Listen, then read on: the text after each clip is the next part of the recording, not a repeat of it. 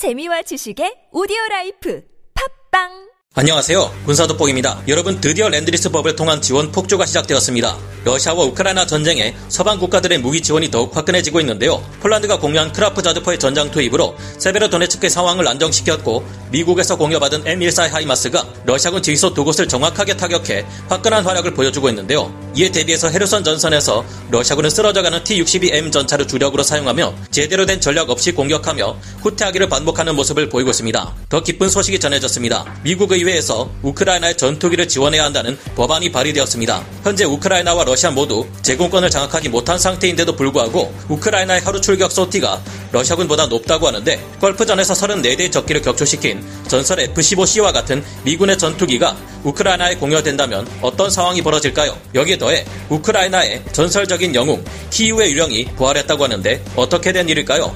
키우의 유령이 조종하는 F-15가 전장에 등장할 수 있을까요? 좀 더 자세히 알아보겠습니다. 전문가는 아니지만 해당 분야의 정보를 조사 정리했습니다. 본의 아니게 틀린 부분이 있을 수 있다는 점 양해해 주시면 감사하겠습니다.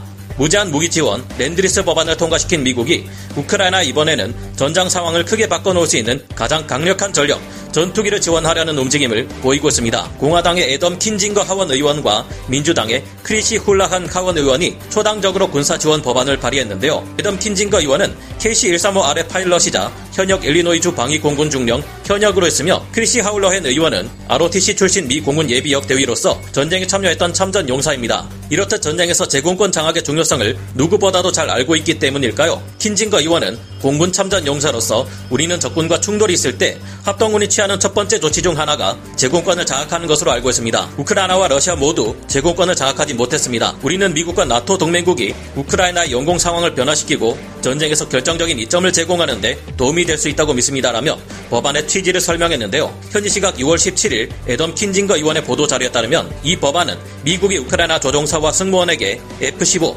F-16 및 기타 공군 플랫폼에 대한 훈련을 진행하는 동안 행정부가 훈련 장비를 우크라이나에 공유하도록 할 것이라 설명하며 우크라이나 군대를 강화시키고 장기적인 안정성과 안보를 보장하겠다고 보도했습니다. 미 행정부에서는 아직 전투기를 보내려는 것을 고려하고 있는데요. 이번 법안으로 하원 의원은 미 공군이 보유 중인 F-15, F-16 전투기 등 애리조나주에 있는 공군기들의 무덤, 제309 항공우주정비 및 재생전대 아마르그에 있는 치장 물자를 재조립해 우크라이나를 지원해야 한다는 의미로 보여집니다. 아마르크는 2차 대전 이후 몬산 공군 기지에 히로시마와 나가사키 원자 폭탄을 투하했던 세계 최초 핵 폭격기 B-29와 2차 대전에서 큰 활약을 했던 C-47 수송기 등의 기종들을 저장할 보관소를 세우게 된 넓은 땅입니다. 미합 중국 공군과 해군, 해병대, 육군, 해안경비대에 약 4,100여 대 항공기가 보관되어 있는 곳이 이곳 아마르그인 만큼 엄청난 수의 치장 물자들을 자랑합니다. 아마르그의 땅은 지질이 알칼리성에다 강수량이 극히 적고 습도가 매우 낮아 비행체의 부식과 손상이 최소화되는데요. 그래서 이후에도 이곳에는 폭격기,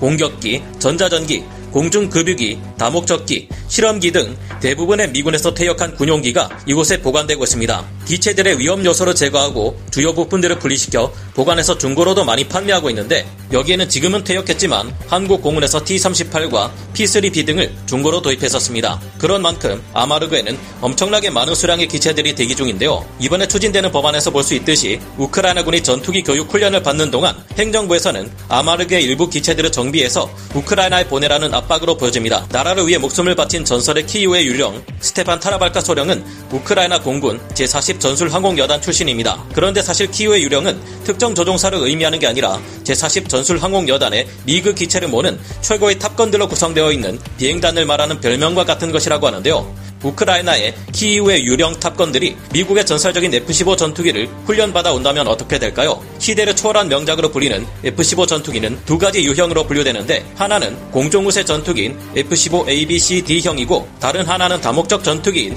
F-15 E형입니다. 현재 우크라이나에는 두 가지 유형이 모두 필요하겠지만 더 절실한 것은 러시아 항공우주군의 수많은 전투기들을 상대할 제공 공중우세 전투기 F-15 A-B-C-D형일 것 같은데요. 공중우세 버전의 F-15는 최강의 전투기로 불리는 F-12A 랩터가 등장한 이후에도 훌륭한 제공 전투기 중 하나로 불리고 있을 만큼 혁신적인 설계에 따라 개발된 전투기입니다. 현재 우크라이나 전쟁에서 러시아, 우크라이나 모두 제공권을 장악하고 있지 못하는데도 우크라이나는 미국과 유럽에서 공급한 전투기 부품과 무장들로 일평균 30소티 이상을 기록하며 공군 활동 범위를 늘려가고 있습니다. 소련제 전투기인 미그-29 전투기와 수-25 공격기로도 러시아보다 높은 sortie를 기록하고 있는데 여기에 키이우의 유령이 조종하는 F-15 전투기가 투입된다면 결과는 뭐 불 보듯 뻔할 것 으로 예상되는데요. 왜인지 몇 가지 이유를 생각해 보자면 다음과 같은 것들을 들 수 있습니다. 우선 지원기들의 도움과 방공망의 도움을 받는 우크라이나 측이 우수하다는 점 때문입니다. 현재 러시아 항공우주군의 전투기들 중 조기경보 통제기들과 전술 데이터 링크를 통해 네트워크 교전 체계가 탑재되어 있는 것은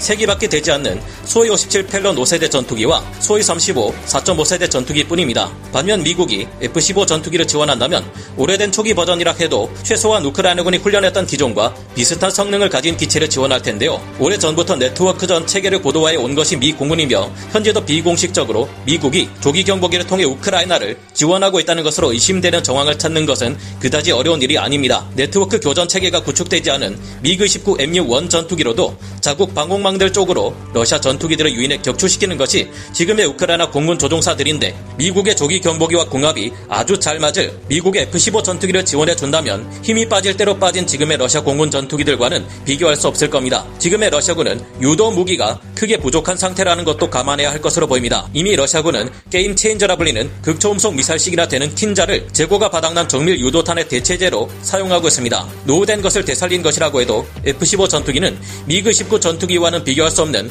훌륭한 제공 전투기로서 활약할 수 있을 것을 어렵지 않게 예상할 수 있습니다. F-15 전투기는 2020년 일본 항공자위 대원들이 실수로 팀킬을 하는 바람에 F-15 제2한기가 격추된 것을 제외하면 현재까지 단 한 번도 공대공 손실 기록이 없는 전설적인 전투기인데요. 이미 F-15 전투기는 유고슬라비아 내전, 이라크 전쟁, 미국 아프가니스탄 전쟁, 대리비아 공습작전 중 오디세이 새벽작전 등 수많은 실제 전투에서 미 공군의 주요 타격 전력으로 활약한 바 있습니다. 현재 우리 한국 공군에서도 40대 F-35 외에 가장 중요한 임무에 투입되는 것이 F-15K인 만큼 F-15 전투기 야성은 혀를 내두르는데요.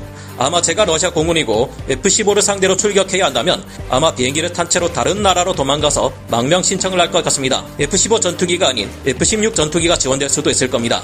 F-16 또한 미 공군이 가장 자랑할 만한 뛰어난 전투기이며 현재 러시아 공군이 F-16 전투기를 타고 나타난 키오 유령 편대를 만난다면 등골이 오싹할 겁니다. 전 세계에서 가장 많이 팔린 것이 F-16 전투기이며 만약 외계인이 쳐들어올 경우 인류 연합의 전투기는 F-16이 될 것이라는 말이 나올 정도로 F-16 전투기 아성 또한 유명 유명하죠.